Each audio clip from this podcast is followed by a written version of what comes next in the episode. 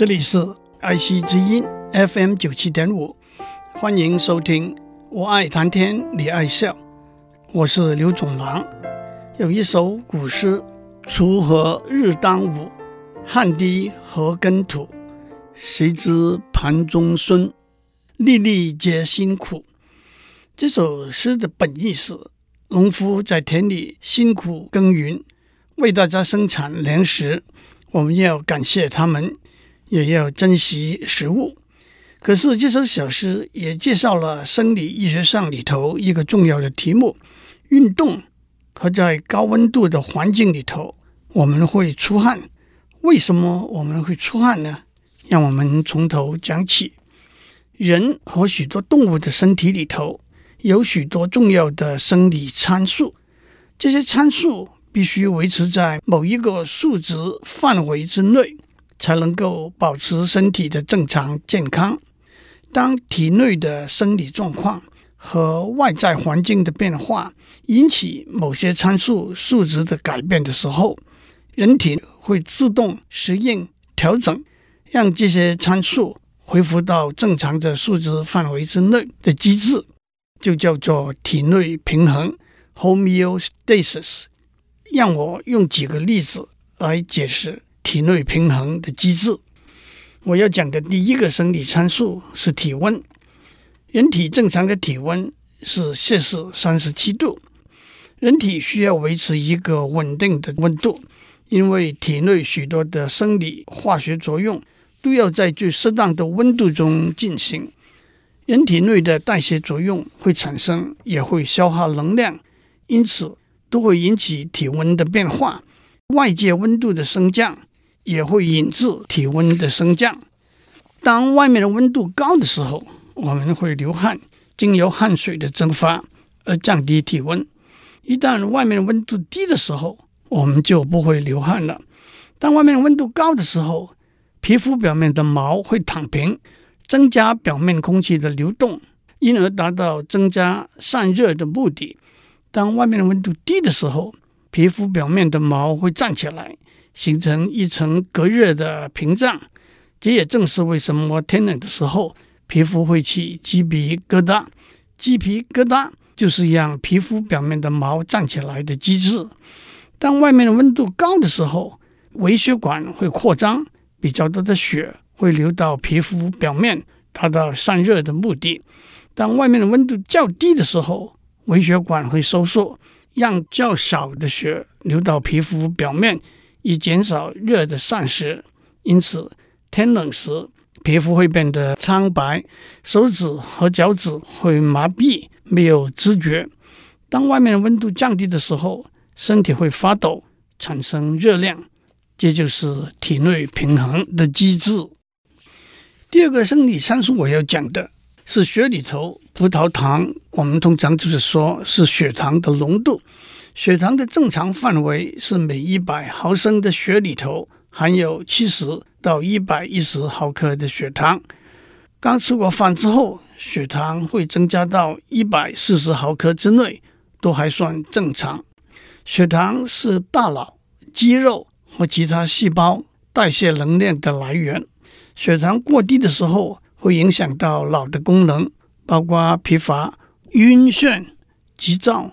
四肢无力，血糖过高，短期的反应是食欲不振，长期下来，血里头的糖分增加，尿液的糖分也跟着增加，肾脏的分泌更多的水来淡化尿里头的糖，这就是糖尿病人小便频繁的原因，也因此常常觉得口渴，同时也因为额外的热能消耗，病人常常觉得肚子饿。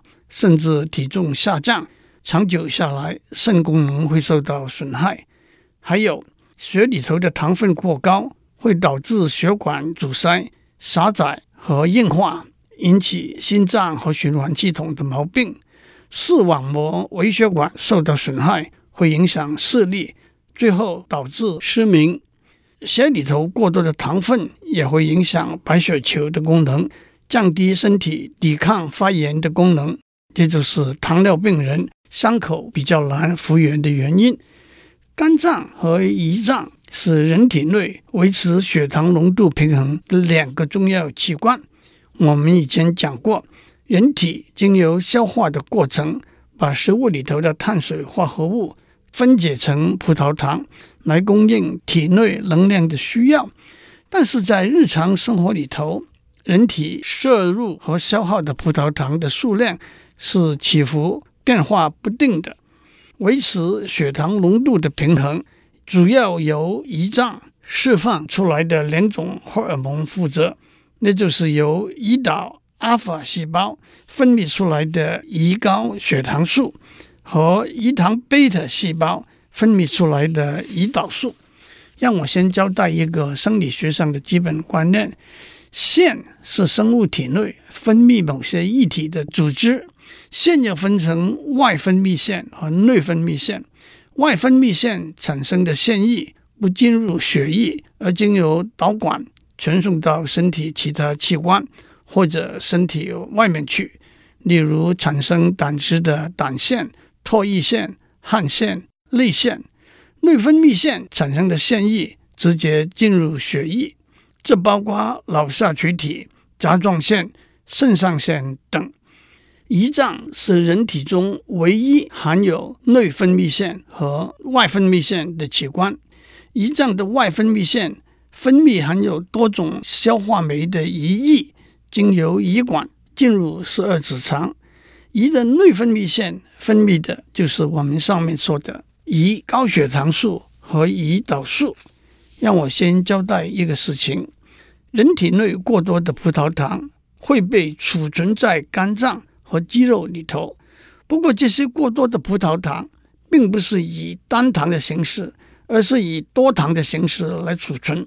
一个简单的比喻是，单糖就像一根香肠，我们先把许多香肠连成一串，成为多糖，然后再把整串香肠储存起来，这整串香肠就是糖原 （glycogen）。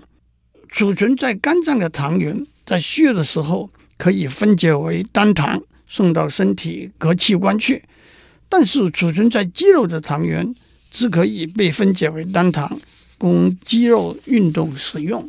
这一来，人体维持血糖浓度平衡的生理作用就很清楚了。当血糖浓度过高的时候，胰脏的胰岛素贝塔细胞分泌胰岛素，把血糖浓度降低。其实，胰岛素有多重的功能，包括促进把葡萄糖转变成为糖原，储存在肝脏，也促进细胞把血糖里的葡萄糖吸进细胞去。反过来，当血糖浓度过低的时候，胰脏的胰岛阿尔法细胞分泌胰高血糖素，让肝脏的糖原分解成葡萄糖，释放出来。第三个生理参数我要讲的是血的酸碱度，大家都记得液体的酸碱度用 pH 值来表示，pH 等于七是中性，小于七是酸性，大于七是碱性。血的酸碱度通常维持在七点三五到七点四五之间。让我指出，人体不同部分的液体的酸碱度是略有不同的。例如，唾液是六点三五到六点八五，尿液是六点五到八点零，在肝脏里头是六点九，在肌肉里头是六点一，这都和身体不同部分不同的生理作用有密切的关系。不过，因为血液流经身体的各个器官和各个器官都有生理互动，因此血液的酸碱度是一个重要的指标。人体内的代谢作用包括许多复杂的化学作用，这些化学作用往往必须在非常精准的条件之下才能正确的顺利进行。体内液体酸碱度的变化对这些化学作用有很大的影响。例如，当酸碱度超出正常范围之外的时候，蛋白质会被破坏，和酶会失去它的功能等等。血液酸碱度的平衡主要靠一个血液里头的酸碱缓冲作用 （buffering）。在血液里头，二氧化碳和水经由酶的催化合成为碳酸 H2CO3 carbonic acid，碳酸又分解为一个负的重碳酸盐离子 HCO3 bicarbonate 和一个正的氢离子 H。也就是说，这两个双向的变换作用维持一二氧化碳和水，二碳酸，三重碳酸盐离子和氢离子三者之间的平衡。当氢离子增加的时候，血液的酸性增加，pH 值降低。这个时候，重碳酸盐离子和氢离子会合成碳酸。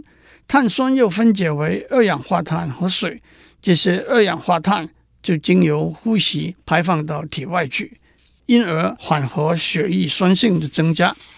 反过来，当氢离子减少的时候，血液的酸性降低，pH 值增加。这个时候，肾会把血液里头的重碳酸盐离子移除，从尿液中排出去。因而缓和血液碱性的增加，在这里我们看到呼吸功能和肾功能都和维持血液的酸碱度的正常有密切的关系。举例来说，在生理学里头，我们知道在运动的时候，血的 pH 值会降低，也就是血的酸性会增加。当我们运动的时候，身体需要比较多的氧气。经由代谢作用，把身体的养分转变成能量，同时也要把代谢作用产生的比较多的二氧化碳排到体外去。当体内产生的二氧化碳多于排出的时候，血液里的二氧化碳增加，血的酸性就会增加。血的酸性过高的症状包括疲乏和头疼，这也告诉我们运动过量了。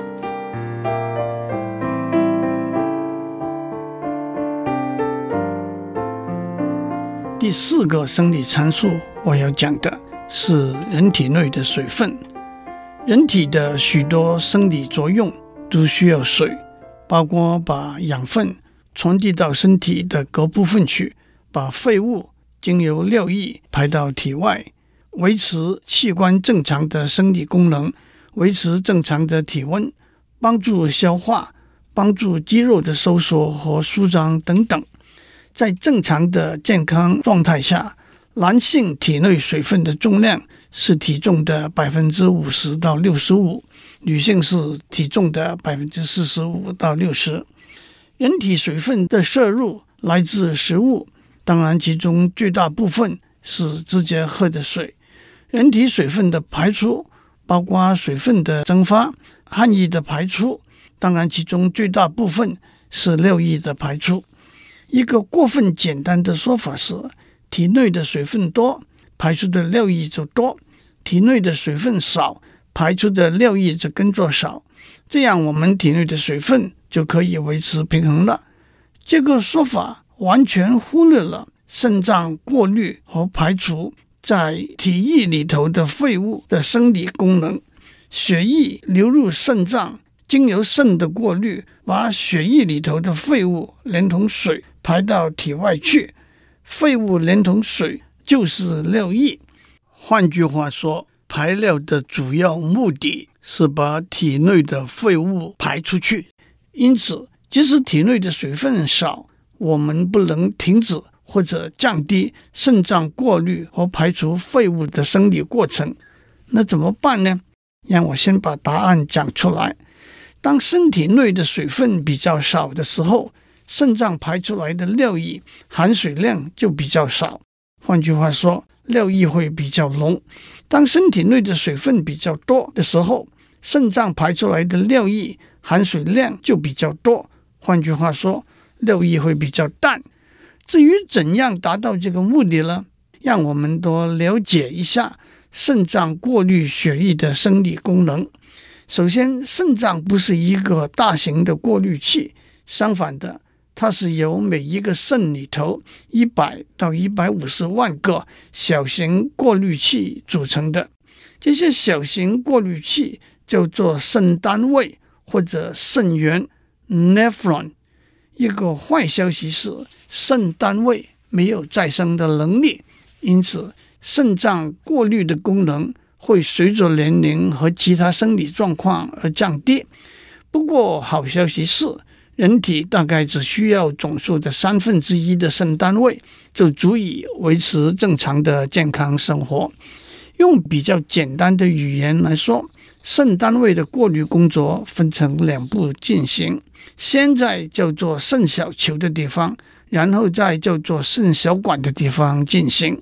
肾小球把血细胞和大分子的蛋白质挡住。只让小分子的葡萄糖、矿物质和大部分的水通过进入肾小管，被挡住的血细胞和大分子的蛋白质就回到体内去了。在肾小管里头，葡萄糖和大部分的矿物质会被吸收回到体内去。至于水呢，差不多百分之九十也会渗透过肾小管的管壁回到体内去。这就是关键。当大脑察觉到身体内的水分比较少的时候，它会释放出一种荷尔蒙，叫做抗利尿荷尔蒙 （ADH）。抗利尿荷尔蒙会增加肾小管管壁的渗透率，因此让比较多的水经由渗透回到体内去，让体内的水分增加，也因此排出的尿就比较浓了。反过来，当大脑察觉到身体内的水分比较多的时候，它不会释放抗利尿荷尔蒙，因此肾小管管壁的渗透率比较低，比较少的水经由渗透回到体内去。换句话说，经由改变肾小管管壁的渗透率，抗利尿荷尔蒙控制从肾脏回收到体内的水分。第五个生理参数我要讲的是人体血里头的钙的含量。钙是人体中最丰富的矿物质，在人体中的总重量大约是一公斤，其中百分之九十九都储存在骨骼和牙齿里头。但是钙还有很多重要的生理功能，钙可以调节心脏波动，保持心脏连续交替的收缩和舒张。钙能够维持肌肉的收缩和神经冲动的传递，钙能够刺激血小板，促进伤口血液的凝固，钙能够刺激荷尔蒙和酶的释放和激活。在正常的健康状态下，血里头钙的含量大约是每公升一百毫克，而且必须相当精准的维持在一个相当小的范围。每公升五毫克上下之内，当然这些数字因年龄、性别、个人而异。那么，人体血里头的钙的含量怎么样维持体内平衡呢？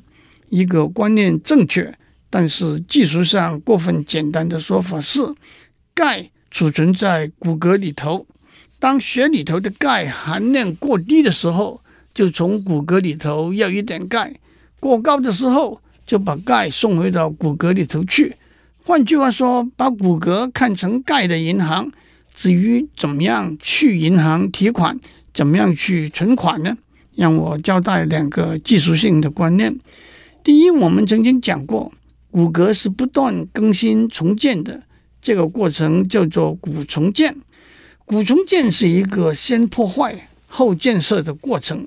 旧的骨细胞被破骨细胞破坏，破骨细胞附在骨骼表面，释放出酸液和酶，分别把旧的骨细胞的钙和有机化合物溶解释放出来。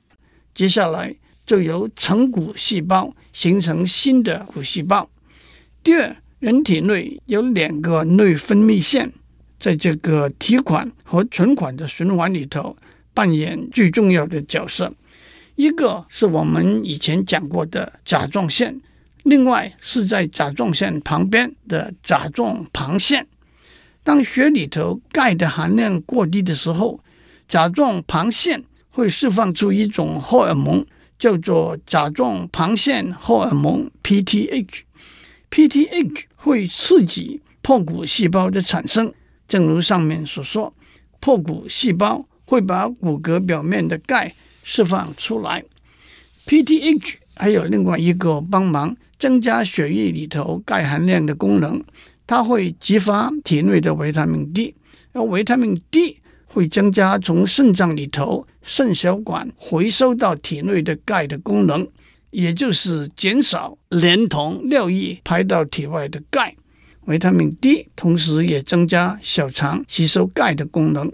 相反的，当血里头的钙的含量过高的时候，甲状腺会释放出一种荷尔蒙，叫做降血钙素。降血钙素有阻止破骨细胞活动的功能，也就减少从骨骼表面释放出来的钙。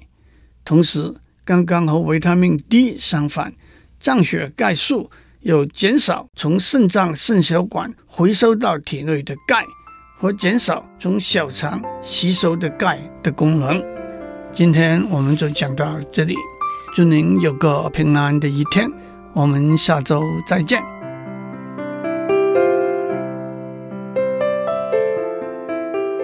以上内容由台达电子文教基金会赞助播出。